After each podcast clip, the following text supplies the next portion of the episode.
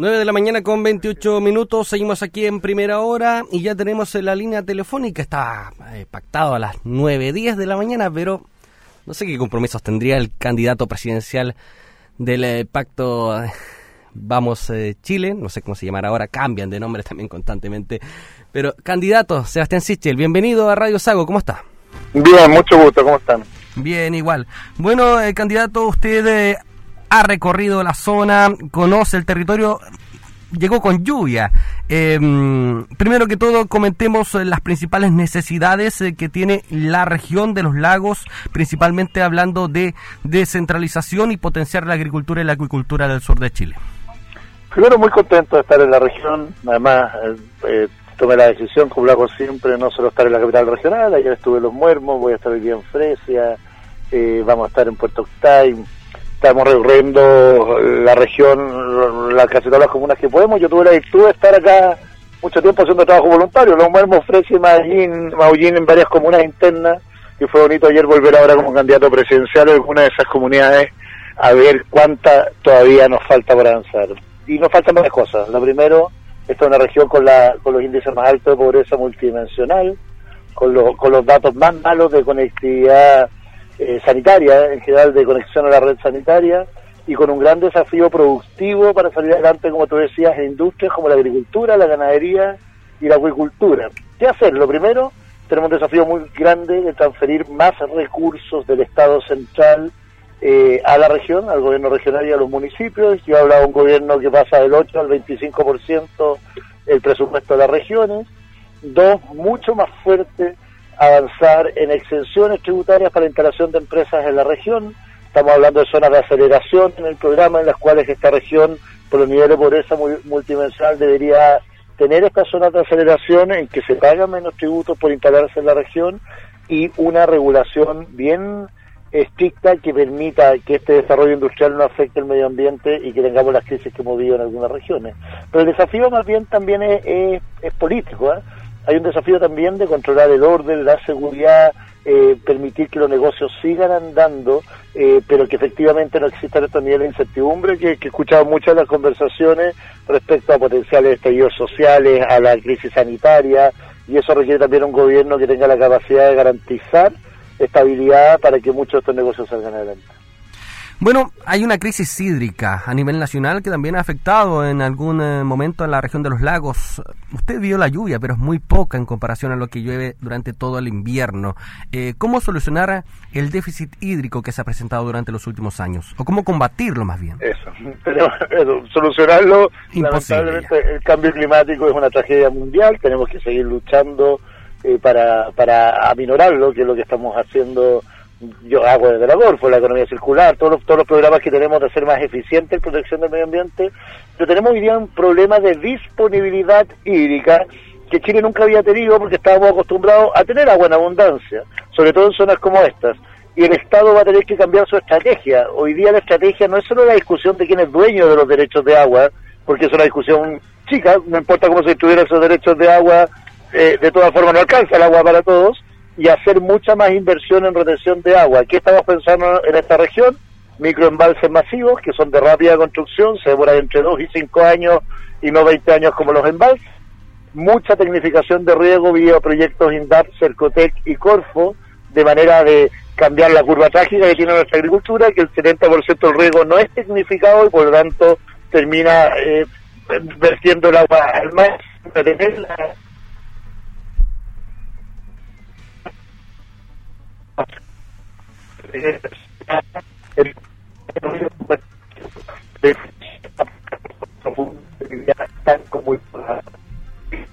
Suponemos que el candidato Sebastián Sichel va viajando porque en un rato se nos pierde la conexión telefónica. Candidato, suponemos que va de viaje, ¿no? Hacia Fresia, pero estoy aquí. Sí, se pierde de repente la conexión. En otra materia hay un problema medioambiental principalmente en Osorno. Tenemos problemas con el aire. Tenemos problemas con el agua, con la contaminación del río Damas y Rahue. Tenemos un basural que ya no da más y un proyecto de relleno sanitario que fracasó en su momento con un gastadero de plata impresionante. empresas inmobiliarias que actualmente están destruyendo humedales. Y ESAL, por otro lado, que ustedes ya conocen, fue en materia nacional el problema que sucedió hace unos años atrás. Osorno, cuna de problemas medioambientales. ¿Cómo se soluciona esto? ¿Cómo se enfrenta desde La Moneda? Primero terminar ese círculo vicioso que tú dices. Ahí hay una bomba de tiempo cuando tú tienes empresas irresponsables, incapacidad del Estado de mejorar los sistemas de calefacción y tener créditos verdes para la protección de la calefacción domiciliaria, es decir, un mejor aislamiento de los hogares, y una tercera tragedia que tiene que ver con baja protección ambiental regulatoria, que es lo que estamos proponiendo en el programa en general. Primero, hacer algo que hizo el Banco Estado, avanzar muy fuerte en lo que se llaman créditos verdes, que permiten mejorar el aislamiento o construcción de viviendas verdes, eficientes energéticamente, a mejores tasas. El Banco Estado fue pionero en eso, entregó una tasa más baja si tú comprabas un crédito verde o financiabas el aislamiento térmico de la vivienda, pero hacerlo a través de una garantía estatal, así como se hacen los FOGAPE o todos estos créditos más blandos para PYME, hacer una estrategia de créditos más blandos para protección de la calefacción y para mejoramiento de los sistemas de calefacción domiciliaria en todas las dimensiones de lo posible, y aumentar mucho más fuerte también la inversión o la construcción de viviendas verdes, certificadas por el Ministerio de Vivienda como verdes. Eso también implica que sean verdes, es que no sean inmobiliarias construyendo donde hay lugares ambientales. Lo segundo, endurecer la regulación ambiental. Yo creo que en eso no estamos entendiendo lo que está pasando. Tenemos una mirada noventera que creemos que el desarrollo y medio ambiente son caminos distintos y que la necesidad de construir viviendas puede pasar exactamente lo contrario: proteger humedales, proteger ríos, proteger aguas a través de regulación ambiental más eficiente. Y la tercera cosa, aumentar duramente las sanciones a las empresas que infringen las normas, incluso creando delitos ambientales, es decir, sancionando penalmente a aquellos que contaminan el medio ambiente. Si antes los delitos contra la propiedad, yo diría hace siglo XIX, debían ser sancionados con cárcel, hoy día los delitos ambientales deben ser sancionados con penas punitivas o privativas de libertad. Contaminar el ambiente es tan fuerte hoy día como destruir una vivienda o robar un hogar, porque lo que está haciendo es destruyendo el hogar de todos, y eso es lo que estamos avanzando en el programa. Varios presos estarían hoy en día. Candidato, tenemos una pregunta previa de la Multigremial de Los Lagos en torno a regionalización. Le invito a escucharla a continuación. Héctor Enrique es presidente de la Multigremial de Los Lagos.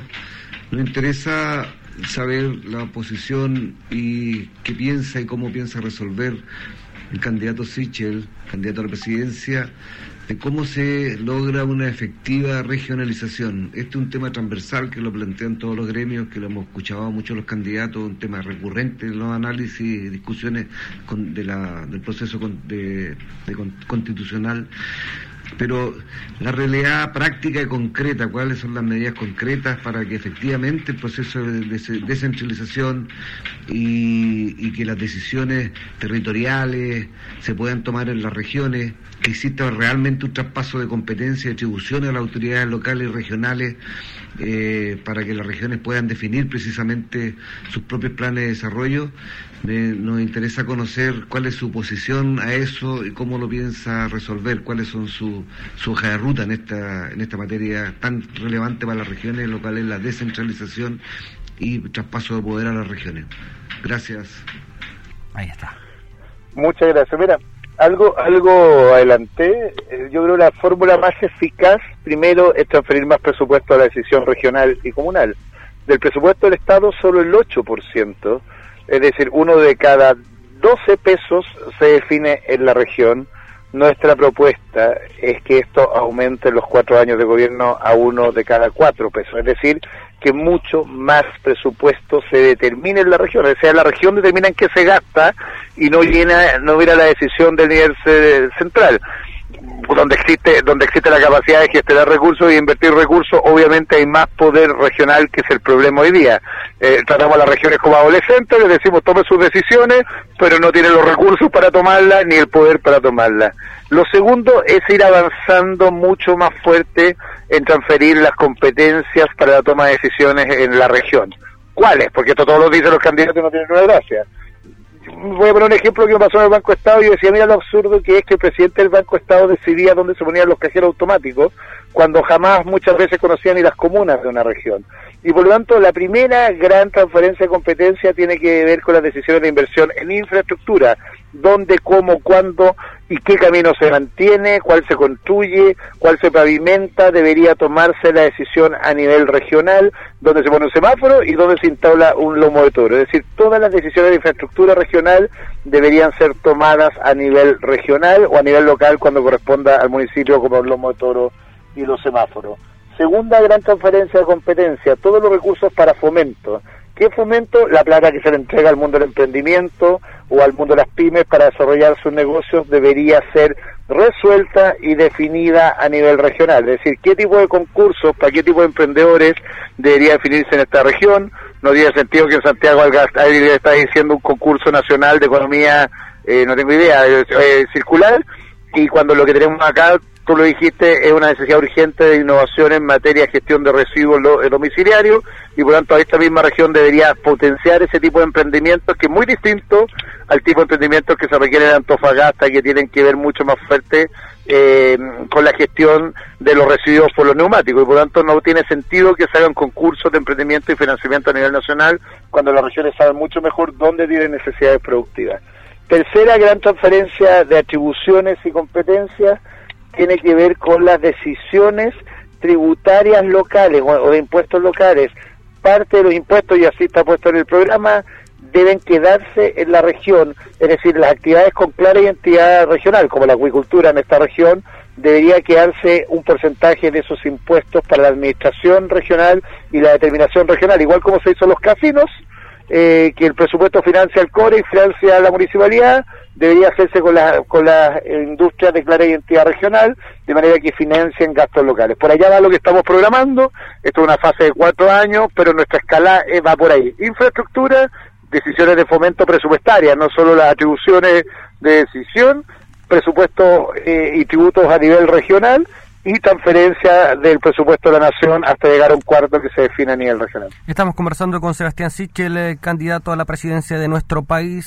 Sebastián, ¿cómo solucionaría la situación de la Araucanía? Son dos cosas. Primero, distinguiendo lo que hay que distinguir. Es ridículo que alguien siga transmitiendo que aquí hay un conflicto indígena. Lo que tenemos es un conflicto de un mundo de delincuentes y terroristas y gente asociada al narcotráfico que le robó la causa legítima a los mapuches y usa la violencia para hacer delitos. Entonces, ¿qué es lo primero que hay que hacer? Distinguirlo con el mundo mapuche, conversar y dialogar con aquellos que están por el camino de la paz, que están trabajando por salir adelante y que legítimamente requieren más ayuda del Estado, más reconocimiento institucional, y trabajar por ellos. Pero con el otro mundo, que es el que se ha tomado la agenda pública, mano dura ejercida por el Estado. Como todo demócrata, yo creo que el principal deber del Estado es garantizar la seguridad a sus ciudadanos. Para eso fueron creados los estados en el medioevo, eran creados para que el rey protegiera a sus ciudadanos. Parece ridículo que en una democracia no usemos el Estado de Derecho para proteger la seguridad. ¿Cómo? Pero Sebastián Piñera dijo lo mismo.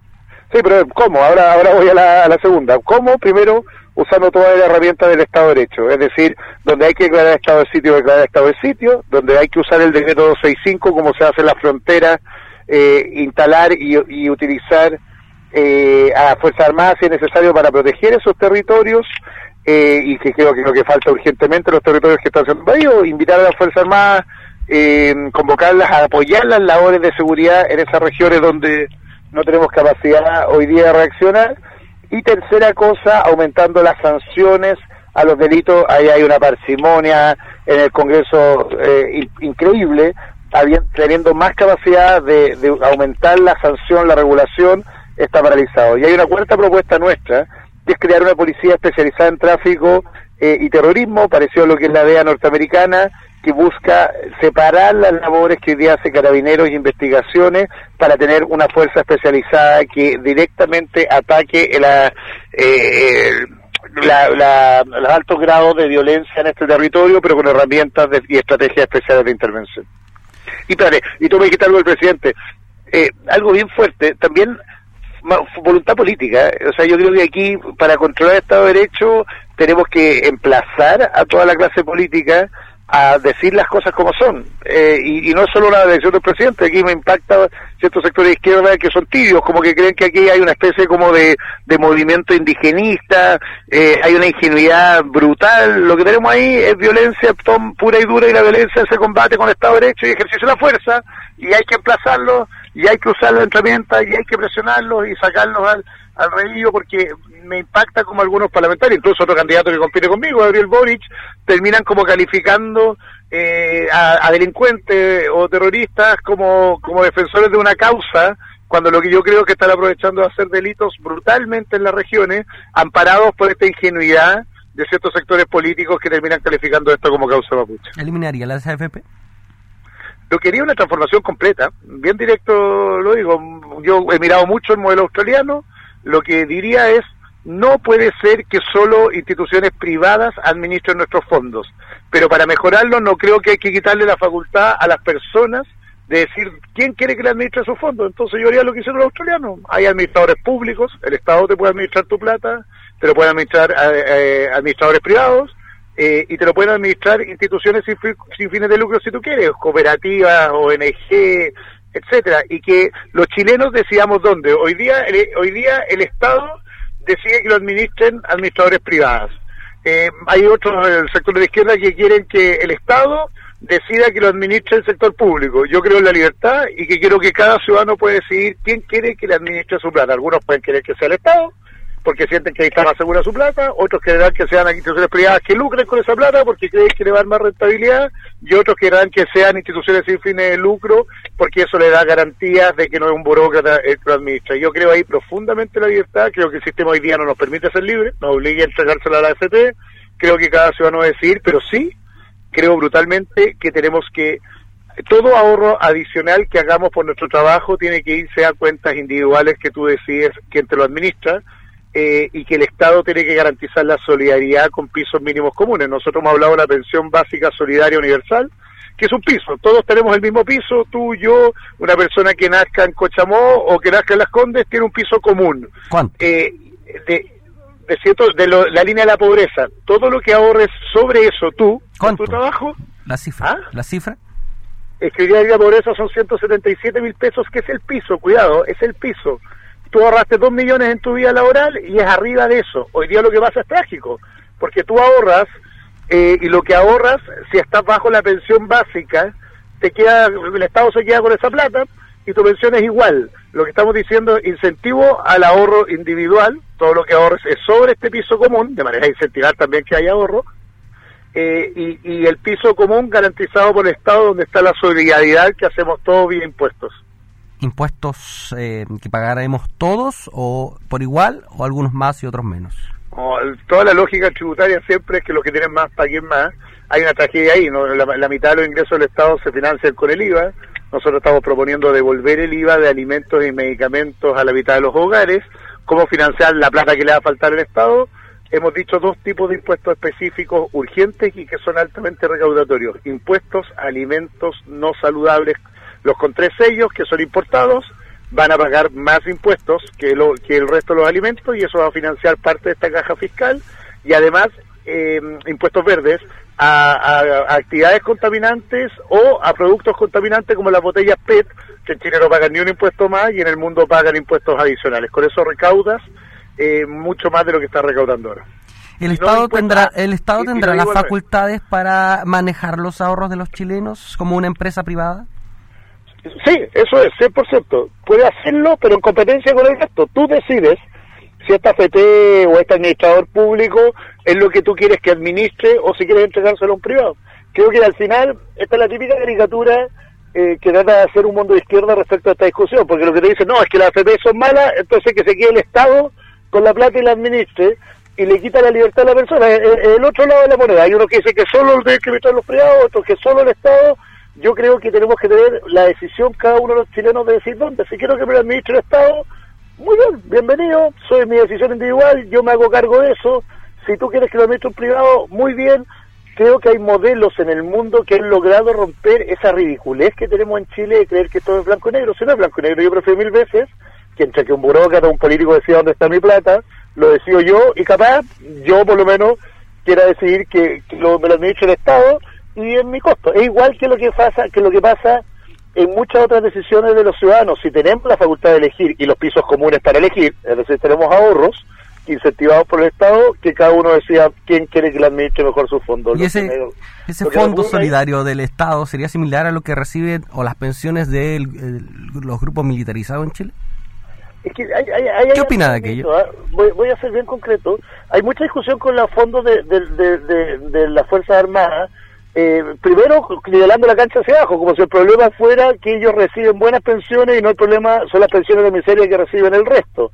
Y por lo tanto, para establecer solidaridad, lo que tenemos que hacer es más bien tratar de subir el estándar de las pensiones del resto. Yo creo que las Fuerzas Armadas cumplen una misión fundamental, tienen carreras funcionarias distintas y de tiempos distintos, y por lo tanto que ellos reciban buenas pensiones no debería ser nuestro problema, ni aunque le quitaran todas las pensiones a ellos, financia el hoyo que tiene el sistema financiero al otro lado, o sea, el sistema de pensiones al otro lado.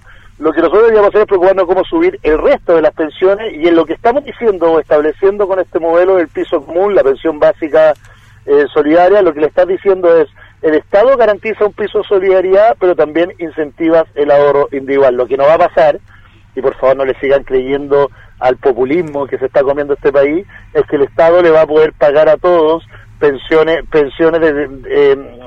gigantes o pensiones grandes, ni siquiera gigantes o medias, y nadie las va a financiar, porque eso se financia finalmente con el trabajo de miles de pymes que van a pagar sus impuestos, van a tener que pagar más impuestos y van a sufrir todos los días para poder pagar esos impuestos e ir adelante. El verdadero mito del populismo es como si el Estado imprimiera billetes para pagar las cosas y no lo hiciera a buena voluntad, y es una irresponsabilidad de la clase política actual que está prometiendo cosas que no tienen ni una capacidad de cumplir, que nos va a quebrar como país, como lo que está pasando, como lo que pasó en Argentina o Venezuela en los 90, y que rápidamente el populismo izquierda y cierto populismo derecha lo está haciendo masivo, no siendo responsable. La verdad, yo estoy diciendo, mira, se puede establecer pisos comunes mínimos garantizados por el Estado, pero también queremos incentivar la idea de que cada uno tiene que ahorrar un poco más para mejorar las pensiones sobre ese piso.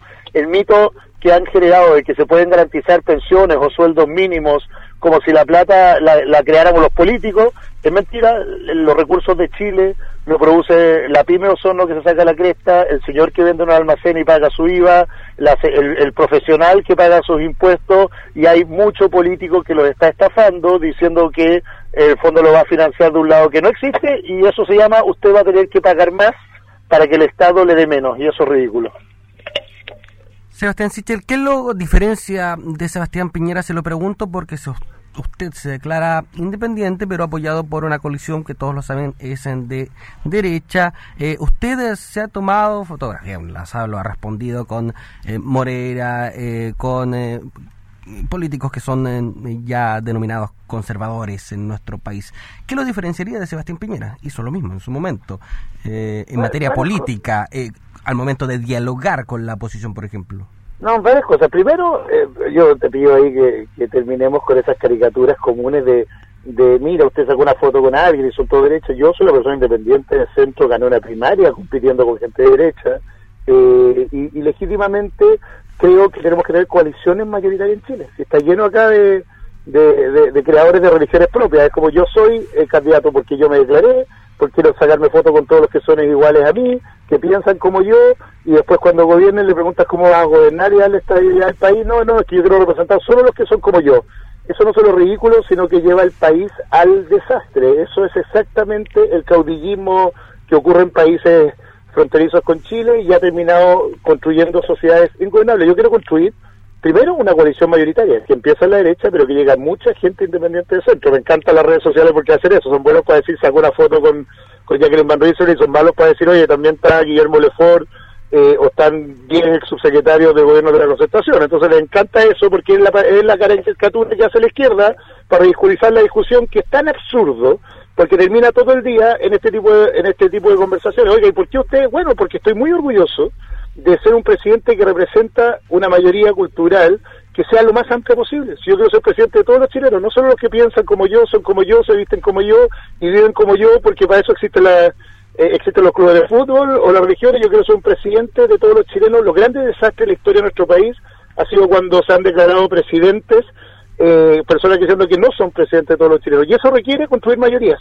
O sea, los que eso van a gobernar con minorías no solo le van a hacer mal a Chile, sino que nos están conduciendo a una polarización sin límites, que lo que ha hecho primero es que tenemos 9 candidatos presidenciales, que cada parlamentario legisla y hace exactamente lo que quiere, que no podemos aprobar reformas vitales como la pensión, como la de pensiones, durante 6 años, que nos duramos 10 años en sacar proyectos de ley generos para la infancia, y por lo tanto, si seguimos con esa dinámica en las redes sociales, es que usted en realidad es igual, lo que vamos a hacer es que en realidad vamos a tener puros caudillos que son de minoría, que se presentan 4 o 5 veces a las elecciones presidenciales hasta que ganan, y después no pueden gobernar porque no pueden sacar los grandes proyectos de ley. ¿Cuál es mi estrategia distinta?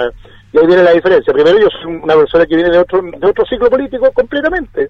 De hecho, esa sola similitud demuestra que hay una política que se dio en los 90 y que cree que todas las decisiones de los gobiernos, de las elecciones, se tratan de continuidad o alternancia, como en la elección del 99. El cambio es que gane la coalición del frente. No, no. Yo creo que yo tengo que construir una mayoría mucho más amplia, que empieza en la derecha. No es que destruya la derecha, todo lo contrario, que empieza en la derecha, pero que se amplía lo más ampliamente posible al margen. Tan amplia que llegué yo, que hace 8 años o hace 12 años, era una persona del centro o de la centroizquierda, y que quiero que llegue mucha más gente del otro mundo, primero, para construir una gran mayoría política en Chile. ¿Tendría ministerios de izquierda y de derecha, entonces? Yo tendría gente nueva del ciclo político, y si hay gente en la izquierda-derecha... Bueno, centro-izquierda o centro-derecha, o independientes apoyados por la derecha, independientes apoyados por la izquierda, como usted. Quiero llenar el gobierno de gente independiente, me da lo mismo si en el año... Hace 5 años estaba a la izquierda, o hace 10 años estaba a la derecha, creo que no es lo relevante. Quiero tener gente que haya nacido en Puerto Montt y sea ministro, quiero gente que haya en Arica y haya estudiado en un liceo público, como el jefe de mi programa económico, que estudió en el liceo de Arica y terminó en el MIT... como ministro de Hacienda. Quiero una nueva generación completa en el gobierno que haga el recambio político y que esté menos traumado por el eje izquierda-derecha que marcó el sí y el no, la dictadura y democracia de los 90, y esté mucho más convencido de que hay que construir un futuro común y que tiene un proyecto común de futuro. Tampoco es el nihilismo de algunos políticos que dicen como vamos a hacer una gran alianza con gente de todo el arco político. No, no, yo quiero gente nueva. Y estoy dando una pelea grande, hoy viene la noticia de la tercera preciosa, o sea, que no, la puso la tercera, pero quiero solo descubrir de Sichel y te voy a dar cuenta que está la Soraya Zahid, que es de esta región, que Seremi, una persona que venía de la UDI, pero que es de la UDI, pero que representa todo lo que quiero para Chile. Hay gente que venía del mundo de la concertación, pero todos menores de 45 años, convencidos que somos la generación de recambio, y que no es el pasado el que nos divide, sino el futuro el que nos complementa, y eso es lo que estamos trabajando. Si quieres gente nueva, supongo que el Lavín no va a estar en su no gobierno. No está, pues no, sino él mismo va a ser justo con él, ahora que no le pedimos tanto a Lavín después de las primarias, pero no iba a estar, pero él también tomó la decisión de pasar un rol secundario en la política, así que fue bien generoso, ni siquiera lo planteó. Perfecto. Por último, ¿quién financia su campaña, candidato? Lo que se ha ido publicando en el Servel, abiertamente, muchos emprendedores. La campaña pasada fueron más de, no me acuerdo cuánto, pero 250 donantes, y espero que muchos más. Si alguien quisiera aportar, bienvenido. Todo mi financiamiento está por el Servel. Yo no tengo financiamiento de los partidos, a diferencia de todos los candidatos. Hay muchos que han hecho un negocio de ser candidatos, te vas a dar cuenta, que reciben financiamiento por los partidos y después por la evolución de los votos. Yo al revés, al ser independiente, tengo que recibir financiamiento de los que aportan en el Servel, y ojalá mucha gente me aporte, todo invitado a aportar, los que quieran mejorar la democracia. Y ahí están en Servel, en lista abierta, pública, todos los que me han aportado antes, y espero que me aporten mucho más ahora. Como candidato independiente tengo ese desafío de hacer campaña más. Yo voy a levantar una luz de alerta acá. Uno dice, ¿por qué hay tantos candidatos? Porque muchos han armado la idea de ser candidatos como un oficio, y por lo tanto reciben financiamiento público por ser candidatos y no hacen campaña más que solo ir a los debates para recibir votos y recibir devolución. Yo estoy haciendo una campaña, por eso estoy acá recorriendo el país, y los recursos que me llegan los gasto en llegar a todo el territorio posible a contar lo que quiero para Chile. Por último, ¿qué opinión le merece las personas que dicen que usted recibe fondos de Chadwick o apoyo de Piñera, de Cubillos, que son los mismos nombres? Quizá usted no lo tiene en carpeta, pero son apoyados en su candidatura. Sí, me da risa eso. Hay una, y luego abiertamente, hay una cosa como los 90 obsesiva con esas cosas. Es que usted, tengo 44 años y la última vez que me mandó alguien tenía 25 años, no, 18, porque esa me fui a la casa de mi mamá, y eso es lo que dice el mundo de la izquierda, le encanta, porque vive los 90, vive la Guerra Fría. Yo he sido súper explícito de quién es mi equipo, y te lo digo abiertamente. Mi coordinador de campaña se llama Pedro Brown, mi vocera se llama Katy, mi equipo de confianza es la Soraya Zahid, es como trabajar de diseño, es Claratapia, hay un montón de gente que me está ayudando, feliz, y lo digo abiertamente, que todas estas personas que tú dices voten por mí, quiero que vote la mayor cantidad de los chilenos, quiero que vote la señora Juana de Cochamó, y también ojalá gente como Marcela Cubillo, quiero representar a la mayoría de los chilenos. Es raro candidatos que digan, no, no quiero que nadie vote por mí, o solo algunos.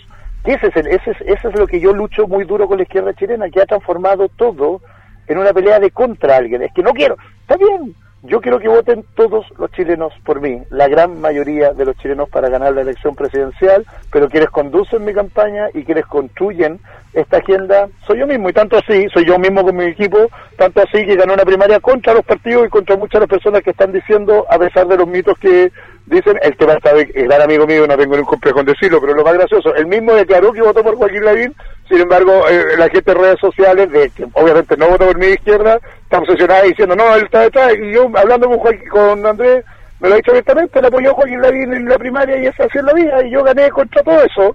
Y estoy muy contento de que muchos de esos, el mundo de Joaquín Lavín, el mundo de Mario Desbordes, el mundo de Ignacio Briones, se hayan sumado a mi campaña, por supuesto, y espero que mucho más, que después de que pasemos segunda vuelta del mundo de Ana Proboste o del mundo de Paula Narváez, no tengo idea, se sumen a nosotros. Quiero construir una mayoría. No, la política no puede ser siempre contra quién no quieres que esté, sino más bien cuántos quieres que estén, y mi respuesta es bien concreta. Creo que la mayoría de los chilenos, en la medida que estén disponibles a apoyar un proyecto reformista que quiere transformaciones, pero que sabe que el orden y la seguridad son la prioridad para que esas transformaciones ocurran.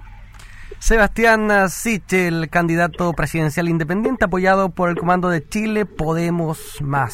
Sebastián, muchas gracias por este contacto. Muchas gracias. Un abrazo. Chao. De esta forma nosotros culminamos esta edición de Primera Hora con bastante información, una interesante entrevista, y nos encontramos mañana viernes a la misma hora en el mismo dial. Que esté muy bien.